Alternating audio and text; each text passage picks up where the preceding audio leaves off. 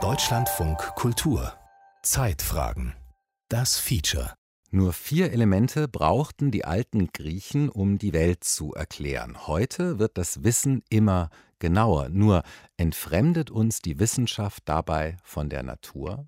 Günter Wessel mit Antworten.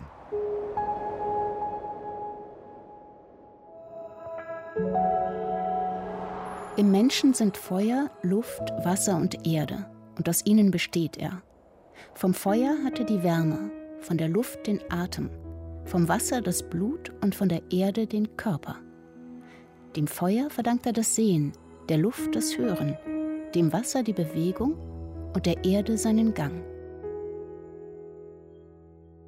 Nur vier Elemente reichen der Benediktinerin Hildegard von Bingen, um den Menschen, die Schöpfung und das Wesen der Welt zu erklären. Im Zeitalter der modernen Naturwissenschaften scheint ihre Auffassung überholt, doch die uralte Menschheitsfrage ist geblieben. Was ist die Welt? Gibt es etwas Unveränderliches, etwas Ewiges?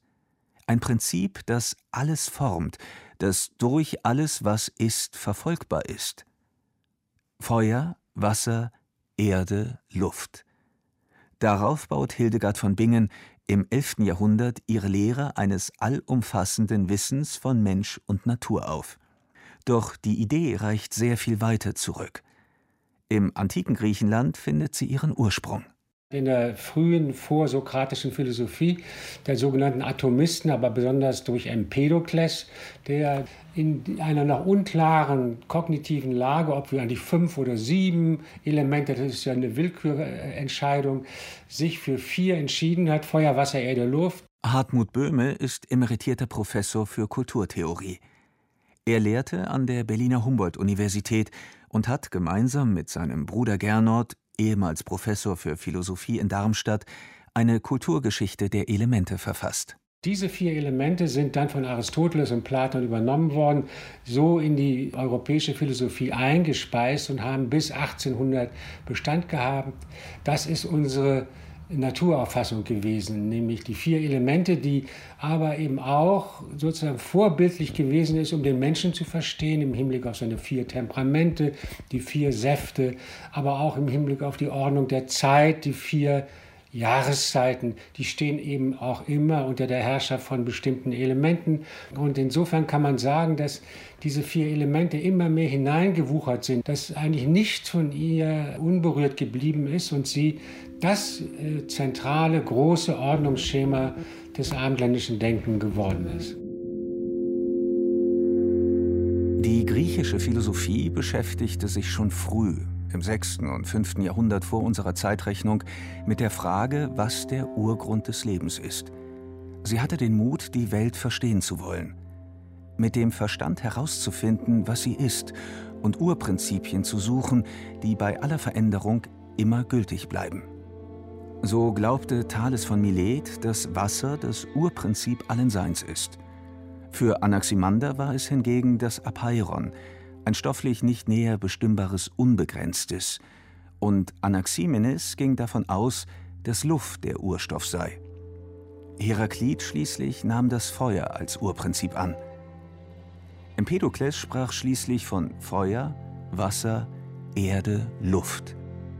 Diese vier Stoffe hielt er für ewig existent und in sich unveränderlich. Unterschiedlich gemischt können sie die gesamte lebende Welt abbilden. Empedokles glaubte, dass Feuer, Wasser, Erde, Luft gewissermaßen die Kompartimente, die großen Regionen der Natur und ihre Einheit zugleich, aber auch ihren dynamischen Zusammenhang, ihre Transformationskräfte und so zusammenfassen. Die späteren griechischen Philosophen entwickelten die Lehre weiter. Platon sah die Elemente als notwendig für die wahrnehmbare Natur an. Aristoteles ordnete ihnen Eigenschaften und sinnliche Qualitäten zu. Feuer ist trocken und warm, Erde trocken und kalt, Luft feucht und warm und Wasser schließlich feucht und kalt. Die Elemente können sich zu Substanzen verbinden – so entwickelte die Vier-Elementen-Lehre ihre Dynamik. Vier erzeugende Stoffe enthält das ewige Weltall. Zwei von ihnen sind schwer und es drängt sie beständig nach unten, weil ihr Gewicht sie belastet. Die beiden sind Erde und Wasser. Ebenso viele entbehren der Schwere, sie streben, weil nichts sie presst, in die Höhe, die Luft und das Feuer, das reiner als Luft ist.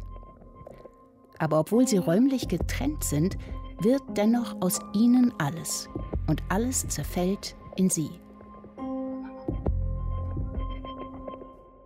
Aus den Metamorphosen des Ovid.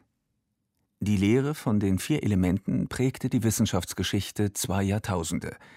Sie fand ihren Platz in der Alchemie des späten Mittelalters und der frühen Neuzeit. Der Schweizer Arzt und Naturphilosoph Paracelsus stellt ihnen die vier Elementargeister zur Seite. Der Erde die Gnomen, der Luft die Sylphen, für das Feuer die Salamander und für das Wasser die Nymphen. Erst mit der Entstehung der neuzeitlichen Naturwissenschaft wurde sie als wissenschaftliche Theorie entwertet. Das liegt natürlich an der Entwicklung vor allen Dingen der wissenschaftlichen Chemie, die unter Elementen was ganz anderes verstanden haben. Wir sind ja unterdessen bei weit über 100 Elementen angekommen und das beginnt gewissermaßen mit der experimentellen Chemie um 1800. Lavoisier ist dort der zentrale Stichwortgeber. Die Chemie wandelte sich. Der französische Naturwissenschaftler Antoine Laurent de Lavoisier stellte 1789 erstmals eine Liste von 33 einfachen Stoffen auf. Nach heutiger Definition sind 21 davon Elemente, also Stoffe, die sich mit chemischen Mitteln nicht weiter trennen lassen. Lavoisier bereitete diesem Verständnis den Weg war selbst aber unsicher, was genau diese Elemente eigentlich sind. Lavoisier schrieb: Wenn wir mit dem Namen Elemente die einfachen und unteilbaren Moleküle meinen, die die Körper bilden, kennen wir sie wahrscheinlich nicht. Wenn wir dagegen mit dem Namen Element die Idee des letzten Punktes verbinden, bis zu dem wir Stoffe analysieren können, so sind alle Substanzen, die wir nicht weiter, mit welchen Mitteln auch immer zerlegen können, die Elemente. Wir können zwar nicht garantieren, dass diese Körper, die wir als einfach betrachten, nicht selbst aus zwei oder einer viel größeren Anzahl von Prinzipien zusammengesetzt sind, aber da sie bisher nicht getrennt wurden oder für die wir bisher kein Mittel haben, sie zu trennen, müssen wir sie aus unserer Sicht wie einfache Körper behandeln und erst als zusammengesetzt, wenn Erfahrung und Beobachtung uns einen Beweis liefern. Und wo bleiben da Feuer, Wasser, Erde und Luft, die vier Elemente des Empedokles? Dass die Luft kein Element sein konnte, hatte bereits Mitte des 17. Jahrhunderts der flämische Wissenschaftler Johann Baptista van Helmont bewiesen. Er zeigte, dass es unterschiedliche Luftarten, sprich Gase, gibt. Dasselbe gilt für die Erde. Lavoisier verzeichnete zwar fünf verschiedene Erden als Elemente, nämlich Kalk, Magnesia, Baryt, Tonerde und Flint, aber nicht mehr Erde als Allgemeinbegriff. Der Nachweis, dass Wasser kein Element ist, gelang ebenfalls Lavoisier. Feuer schließlich verlor seinen Elementstatus durch den Beweis, dass es keine Substanz ist. Man hatte schon Mitte des 19. Jahrhunderts mehrere Dutzend Elemente identifiziert und das hat gewissermaßen Feuer, Wasser, Erde, Luft abgelöst und wir reden heute nur noch in diesem chemischen Sinne von Elementen. Die analytische Chemie beendete so die Vier-Elementen-Lehre. In einer Wissenschaft, die Wert legt auf genaue Beobachtung der Natur, auf exakte Mathematik, auf immer detaillierteres Wissen, in so einer Wissenschaft war für das vage Welterklärungsmodell kein Platz mehr. 1808 stellte schließlich John Dalton seine Atomhypothese vor, nach der sich alle Stoffe aus kleinsten, nicht weiter teilbaren Teilchen zusammensetzen. Dalton nannte sie Atome. Heute ist klar, auch dieses Verständnis ist nicht ganz exakt. Die Theorie der vier Elemente war überholt. Die Wissenschaft konzentrierte sich auf kleinere Einheiten, auf detaillierteres Wissen. Die Forschungsdisziplinen spalteten sich immer mehr auf.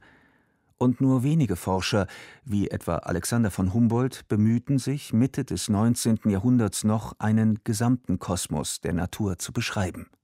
Die Natur ist für die denkende Betrachtung ein lebendiges Ganze. Das wichtigste Resultat des sinnigen physischen Forschens ist daher dieses, in der Mannigfaltigkeit die Einheit zu erkennen, von dem Individuellen alles zu umfassen, was die Entdeckungen der letzteren Zeitalter uns darbieten. Den Geist der Natur zu ergreifen, welcher unter der Decke der Erscheinungen verhüllt liegt. Zudem sprach noch etwas gegen die Elemente, ihr Zerstörungspotenzial. Sind sie nicht eher verheerend? Bringen sie nicht Unheil über den Menschen? All unser Schaffen ist ein ewiges Ringen. Und nicht das Kleinste können wir gestalten, wenn wir zuvor der feindlichen Gewalten, die drohend uns umgeben, nicht bezwingen. Das Wasser droht uns heulend zu verschlingen. Der Felsen trotz durch eigene Kraft gehalten, die Flamme zuckt hervor aus dunklen Spalten und sausend schlägt der Sturm die Riesenschwingen. Und wurden wir der Elemente Meister, dann tritt der Mensch dem Menschen stolz entgegen und in dem Kampfe messen sich die Geister.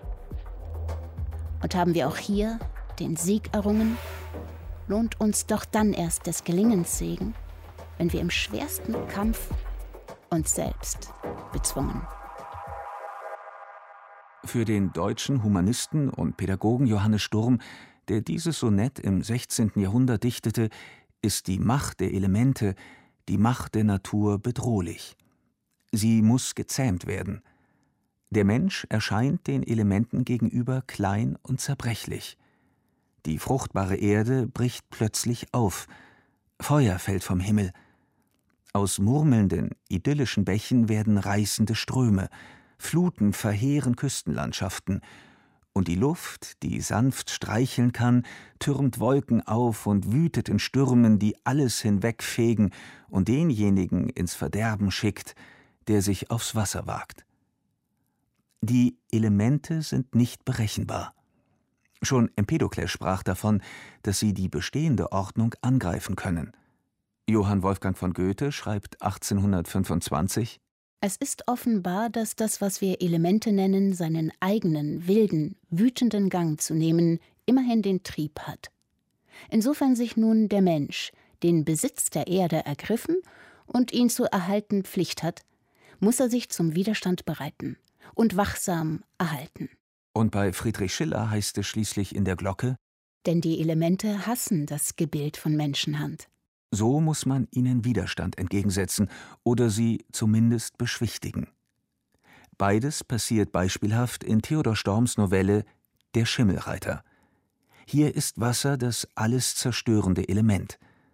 Der Deichgraf Hauke Hein versucht in Nordfriesland eine neue Technik des Deichbaus durchzusetzen. Statt eines Stackdeiches im Wesentlichen ein Erdwall mit Holzbohlen auf der Wasserseite, will er ein Bärmedeich bauen lassen. Denn Stackdeiche sind zu teuer, weil das Holz regelmäßig wegen der Fäulnis erneuert werden muss. Außerdem weichen sie schnell auf, da das anprallende Wasser nach oben geschleudert wird und auf den Deich niederprasselt. Beim Bärmedeich wird hingegen dem Wasser eine Böschung mit flacher Neigung entgegengesetzt. Man braucht zwar mehr Land dafür, aber diese Böschung nimmt der anlaufenden Welle ihre zerstörerische Kraft. Hauke Hein wird in der Novelle als kühl kalkulierender Mann beschrieben. Er beobachtet lange Jahre das Meer und lernt von niederländischen Deichbauern. Deshalb entscheidet er sich dafür, der Gewalt der Elemente nicht mit Gewalt entgegenzutreten, sondern dem Wasser sanft die Energie zu entziehen. Nicht menschliche Kraft, sondern Erfindergeist soll die Natur besiegen. Die Dorfbauern setzen zugleich auf anderes, auf Magie. Darauf, den Zorn der Elemente im Vorfeld zu beschwichtigen. Einer der Deicharbeiter wirft einen lebenden Hund in die Grube, die dann mit Erde aufgefüllt werden soll. Haukehain ist empört, doch der Arbeiter ist sich sicher, soll euer Deich sich halten, muss etwas Lebiges hinein. Was Lebiges? Aus welchem Katechismus hast du das gelernt? Aus keinem, Herr, entgegnete der Kerl, und aus seiner Kehle stieß ein freches Lachen. Das haben unsere Großväter schon gewusst, die sich mit euch im Christentum wohl messen durften. Ein Kind ist besser noch. Wenn das nicht da ist, tut's wohl auch ein Hund. Am Ende bricht der Deich genau dort, wo alter und neuer Damm, altes und neues Denken aufeinandertreffen. So bleiben die Elemente bedrohlich. Sie lassen sich weder beschwichtigen noch mit Wissenschaft besiegen. Was hier für das Wasser gilt, galt auch für Feuer, Luft und Erde.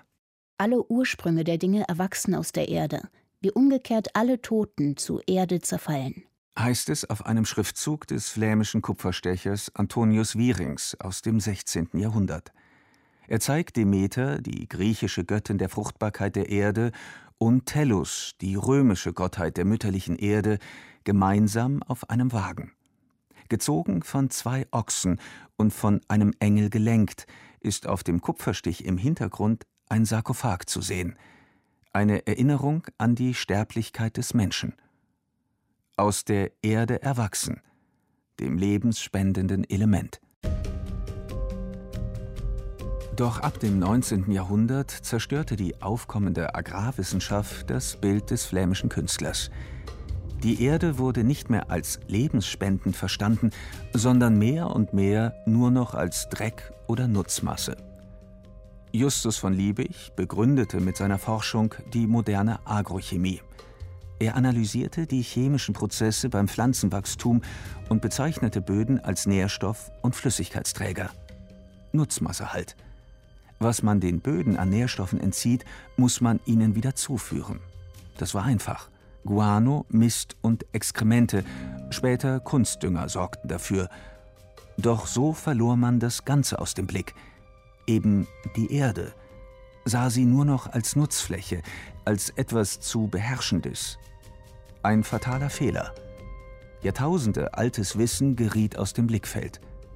Der Kulturtheoretiker Hartmut Böhme wir sind alle, wie die Lateiner sagen, Terrigenus, also aus der Erde geborene. Wir sind Kinder der Erde.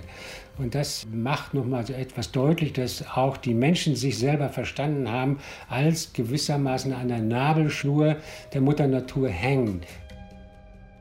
Der Triumph der Düngung und späteren Überdüngung, der Versalzung, der grenzenlosen Flurbereinigung wurde eingeleitet. Bis zu den gigantischen Monokulturen heute, den plastiküberzogenen Landstrichen und den beheizten Feldern, auf denen der Spargel dann drei Wochen früher als normal sprießt. Oder dass Boden heute mehr und mehr von Banken und anderen Geldanlegern als Spekulationsobjekt gesehen wird. Der Mensch emanzipierte sich vermeintlich von der Natur, indem er sie vermeintlich mehr und mehr durchschaute. Und die Technik half dabei. Jede technische Erfindung erschien als Fortschritt, jeder technische Fortschritt mehrte angeblich den Wohlstand, und kein technischer Fortschritt schien die Erde als System zu gefährden. Was machbar war, wurde getan, nicht nur weil man es konnte, sondern fast schon, weil man es tun musste. Einige Schäden wurden großzügig einkalkuliert. Man hat immer geglaubt, dass das, was wir der Erde entnehmen, ihr nicht strukturell schadet, sondern man muss nur eine Allianz mit ihr schließen. Man muss eine Art Frömmigkeitshaltung entwickeln und einen Dankbarkeitsritus das ist das, was wir heute in der Ökologie die Annahme einer unbegrenzten Resilienz der Erde nennen. Und da haben wir gemerkt, dass das nicht stimmt. Also die Erde ist erschöpfbar, ihre Vorräte, auch ihre Regenerationskraft ist begrenzt.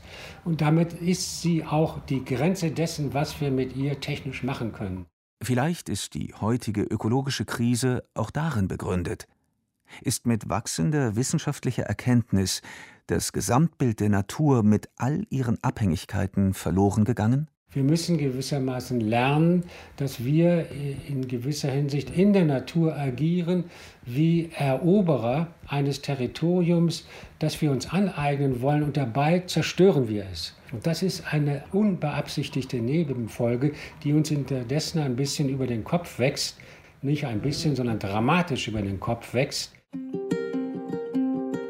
Wenn Sie zwei Handvoll Boden halten, leben da drin sieben Milliarden Organismen. Ja? Ungefähr so viel, wie wir Menschen auf der Erde sind. François Biscot will nichts zerstören. Er leitet das Institut für Bodenökologie am Helmholtz-Zentrum für Umweltforschung in Halle und versteht Böden als dynamische Lebensbereiche. Busco beschreibt, wie Böden entstehen. Durch eine Wechselwirkung von vielen Faktoren. Was gibt es für ein Grundgestein? Wie ist das Klima? Wie ist die Vegetation, die auf diesem Boden sich entwickelt? Wie viel Zeit hat der Boden sich so entwickeln? Und diese ganzen Faktoren sorgen dafür, dass etwas entsteht, was sehr inhomogen, sehr heterogen und auch sehr wechselreich ist, sodass wir dazu tendieren, nicht zu sagen, dass es einen Boden gibt, sondern es gibt Böden. Wenn Sie mit Landwirten, Landwirtinnen sprechen, dann werden die Ihnen sagen, Böden sind Produktionsgrundlage, sind die Grundlage unseres Wirtschaftens, wo wir Pflanzen anbauen. Michael Berger ist Referent für nachhaltige Landwirtschaft bei der Natur- und Umweltschutzorganisation WWF. Landwirte unterscheiden zwischen guten Böden, schlechten Böden, das heißt Böden, die gute Erträge liefern, Böden, die eher schwierig zu bewirtschaften sind, schwache Erträge liefern. Also eher so ein, ein nutzenbezogener Ansatz. Wenn Sie Wissenschaftler fragen, die werden Ihnen ganz viele unterschiedliche Arten von Böden erklären werden unterscheiden nach Entstehungsart, nach Zusammensetzung der Horizonte. Und ja, wenn Sie Umweltschützer fragen, dann werden die sagen, es gibt Böden mit einer hohen Artenvielfalt, mit einer geringen Artenvielfalt, zum Beispiel magere Standorte, die jetzt landwirtschaftlich nicht besonders attraktiv sind, aber wo bestimmte Pflanzenarten vorkommen, die zum Beispiel sehr selten sind, weil sie diese Ansprüche brauchen. Berger kniet auf einem kleinen Acker im Dahlem Center of Plant Sciences, das zur agrarwissenschaftlichen Abteilung der Berliner Humboldt-Universität gehört. Mit einer kleinen Schaufel hebt er etwas Erdreich hoch. Wenn Sie zwei Handvoll Boden halten, leben darin sieben Milliarden Organismen, hatte François Busco gesagt. Man sieht hier schon in diesem Boden, der ist sehr, sehr äh, krümelig, zersetzt sich leicht und man man sieht oben drauf schon so eine Sandauflage. Und es ist sehr typisch für diese Gegend hier. Also man spricht von sehr sandigen Böden, die wahnsinnig leicht krümelig sind hier, kann man ganz leicht auseinanderdrücken und diese, diese körnige Fraktion hier, diesen Sand, den sieht man ganz deutlich. Und zwischendrin ist jetzt hier so was Schwarzes beispielsweise. Und das ist so ein organischer Anteil, sagt man. Also das ist von abgestorbene Pflanzenmasse, die dann eben über verschiedene Prozesse im Boden, über Mikro- und Makrofauna und Flora zersetzt wird und dann äh, letzten Endes irgendwann auch mal dann zu Humus wird. Und Humus ist ein wichtiger Anteil im Boden, der für das äh, Pflanzenwachstum sehr, sehr wichtig ist, da Nährstoffe speichert und die abgeben kann. Er selber komme aus Niederbayern, da seien ganz andere Böden vorherrschend weniger sandig, dafür mit einem höheren Lösanteil. Sie seien deshalb fruchtbarer. In der Landwirtschaft bepunktet man auch Böden, da spricht man von Bodenpunkten.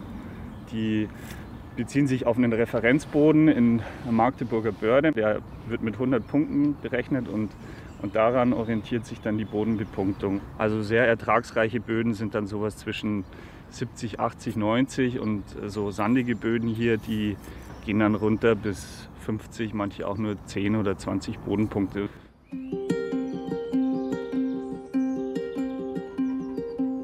Boden habe, so Berger, ein regelrechtes Gedächtnis. Er nennt ein Beispiel. Fährt man mit einer schweren Maschine wie einem 60 Tonnen schweren Rübenvollernter auf einen Acker, verdichtet das den Boden. Und zwar so sehr, dass es nicht mehr rückgängig gemacht werden kann. Dort fehlt dann vielen Bodenlebewesen die Luft zum Atmen. Überleben können nur Bakterienstämme, die ohne Sauerstoff auskommen. Die aber produzieren das klimaschädliche Lachgas, das aus dem Boden entweicht. Andererseits sieht man auch, wenn man Leguminosen anbaut, Klee, Luzerne, dass sich der Boden auch das wiederum merkt. Also bei uns zu Hause, früher als die Landwirtschaft noch nicht so spezialisiert war und, und Betriebe ja von Ackerbau und Viehzucht, also beides hatten, wurde auf Ackerland eben viel Futtermittel auch angebaut. Und man kann heute noch sehen, wo früher Grasland war, weil der Boden dort immer noch eine stärkere Wasserhaltekapazität hat als die Böden, die schon immer Ackerland waren und intensiv bewirtschaftet wurden. In der deutschen Sprache gibt es eine Besonderheit – die obere, fruchtbare Ackerkrume wird als Mutterboden oder Muttererde bezeichnet. Spricht man jedoch von Mutter Erde, so meint es eher eine spirituelle Wahrnehmung der den Menschen umgebenden Natur. Mutter Erde, Mutter Natur, ein altes mythologisches Verständnis, das von Dankbarkeit und Verehrung geprägt ist. Der Begriff Mutterboden ist historisch sehr geprägt und da kann man sehr, sehr weit zurückgehen, wenn Sie sich die verschiedenen Schöpfungsmythen anschauen und vor allem die Schöpfung des Menschen. Es gibt viele Religionen, die sagen, dass der Gott ein Stück Boden oder Ton genommen hat und daraus sozusagen ein Mensch geformt hat.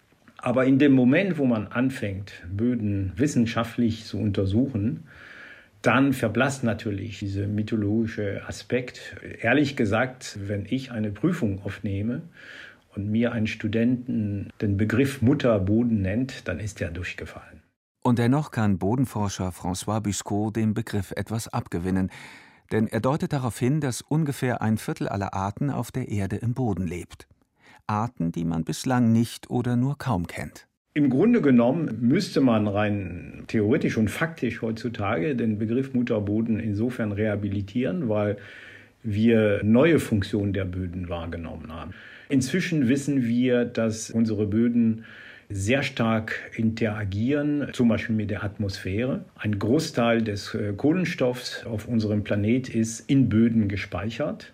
Und je nachdem, wie die Böden benutzt werden, entsteht wieder ein Ausstoß von Kohlenstoff, also in Form von Kohlendioxid oder von Methan.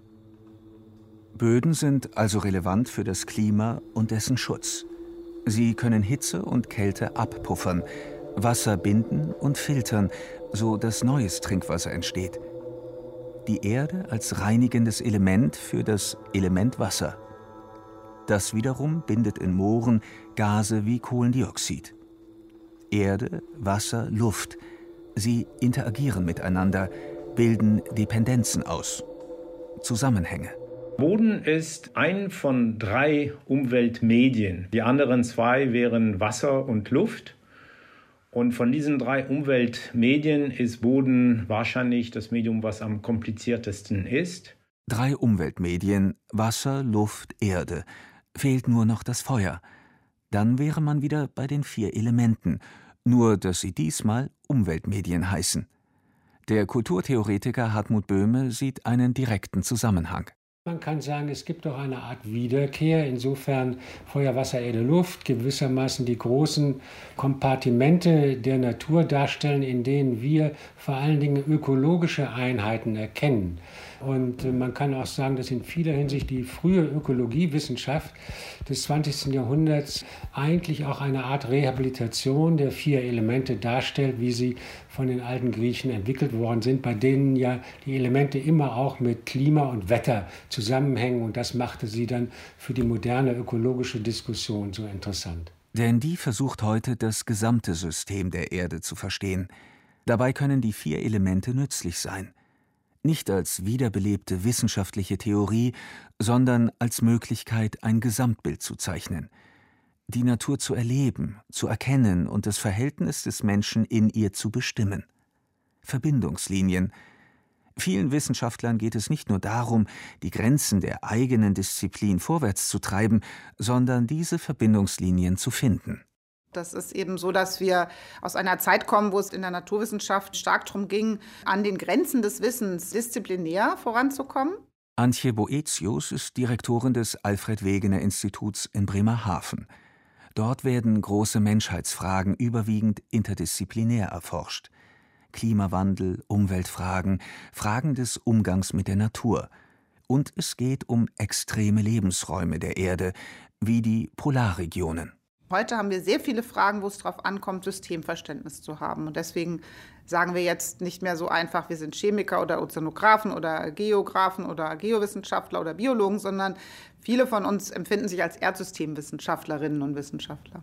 Das Erdsystem erforschen meint die Erde als Ganzes zu begreifen, nicht nur im Detail, als ein zusammenhängendes Ökosystem einen Planeten, auf dem sich verschiedene Faktoren wie Atmosphäre, Boden, Wasser und Eis gegenseitig bedingen. Zum Beispiel ist die Frage der Kontinentaldrift, also des Bewegens der Kontinente, der Bildung von Ozeanbecken, der Bildung von Gebirgen, ein ganz wesentliches Element des Wetters und des Klimas auf der Erde und der Verteilung von Natur. Diese Frage, warum leben Pflanzen und Tiere an bestimmten Orten, wie sind sie verbreitet, wo sind sie noch zu finden, hängt fundamental mit Wetter, mit der Morphologie der Erdoberfläche zusammen. Das heißt, alles hängt mit allem zusammen. Es ist ein hochkomplexes, hyperkomplexes, noch lange nicht durchschautes System wechselseitiger Wirkungen, Rückkopplungen und Steigerungen oder auch äh, Zerstörungen. Ein System, das labil ist, der Schwankungen unterliegt und von dem die Wissenschaft bis heute nicht weiß, wie es in bestimmten Momenten reagiert. Das einerseits einfach physikalisch berechenbar ist, wie Antje Boetius sagt. Wenn zum Beispiel die Erde ihre weiße Oberfläche verliert und dunkler wird, nimmt sie mehr Sonnenlicht auf. Das ist ein einfaches physikalisches Gesetz. Wenn wir mehr CO2 in der Atmosphäre haben, wird es wärmer. Ein einfaches physikalisches Gesetz. Und so haben wir eine ganze Reihe von Gesetzmäßigkeiten, die wir nutzen können, dass es uns als Menschen gelingt, besser zu verstehen, was tun wir eigentlich und wo bringt es uns hin. Aber auch, wo kommen wir her? Ein System, das andererseits aber auch aus Chaos und nichtlinearen Dynamiken besteht – also aus Dynamiken, die nicht vorhersehbar sind und bei denen man nicht weiß, wie sich eine winzige Änderung langfristig auf das gesamte System auswirkt. Gerade die Chaosforschung hat uns ja gelehrt, dass äh, es durchaus ein Fundament gibt, wo man sagen kann, äh, der Flügelschlag eines Schmetterlings löst einen Hurrikan aus.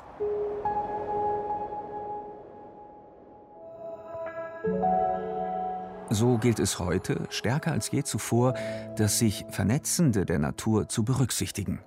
Genau zu schauen, was unbeabsichtigte Nebenfolgen unseres Handelns sein könnten. Mitzudenken, was passieren kann, wenn wir beispielsweise fruchtbare Böden versiegeln und zu Parkplätzen umbauen, Logistikzentren oder Einfamilienhaussiedlungen darauf errichten. Oder die Ackerflure so stark bereinigen, dass die fruchtbare Krume bei Sturm einfach davonfliegt. Es gilt, eine Form der dauernden Rückbesinnung zu finden, auch durch eine andere Form von Wissenschaft, auch durch mehr Wissenschaft, zumindest durch eine komplexere. Eine, die das, was sie an Erkenntnis produziert, immer zugleich rückkoppelt an unsere Existenz, die nicht mehr die Welt und die Natur bloß als Ressource betrachtet.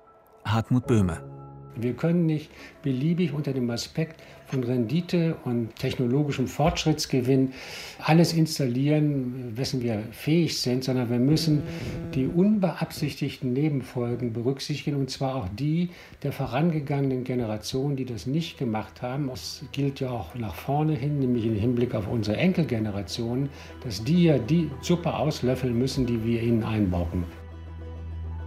Die Ökologiebewegung dachte erstmals wieder an diese Zusammenhänge. Sie sah den Menschen nicht außerhalb der Natur, sondern als Teil von ihr, geprägt durch die Welt, prägend für die Welt, mit ihr verbunden und in ihr zeitlich und räumlich verankert. Mit dem Bewusstsein, dass diese Welt nicht auf Ewigkeit angelegt ist, sondern kollabieren kann. Nur wenn der Mensch sich als Teil der Natur versteht, der nur mit ihr und nicht gegen sie leben kann. Nur dann ist die Beständigkeit seiner eigenen Kultur gewährleistet. Das ist unser Bewusstsein heute und damit sind wir wieder dabei, in gewisser Hinsicht die Elementenlehre in ihrem empfindlichen, sensiblen, auch gefährdeten Status zu realisieren. Feuer, Wasser, Erde, Luft entfremdet uns die Wissenschaft von der Natur. Das war ein Feature von Günter Wessel. Es sprachen Bettina Kurt und Max Urlacher. Regie führte Clarisse Cossey, verantwortlich für Ton und Technik war Andreas Stoffels und die Redaktion hatte Martin Meyer.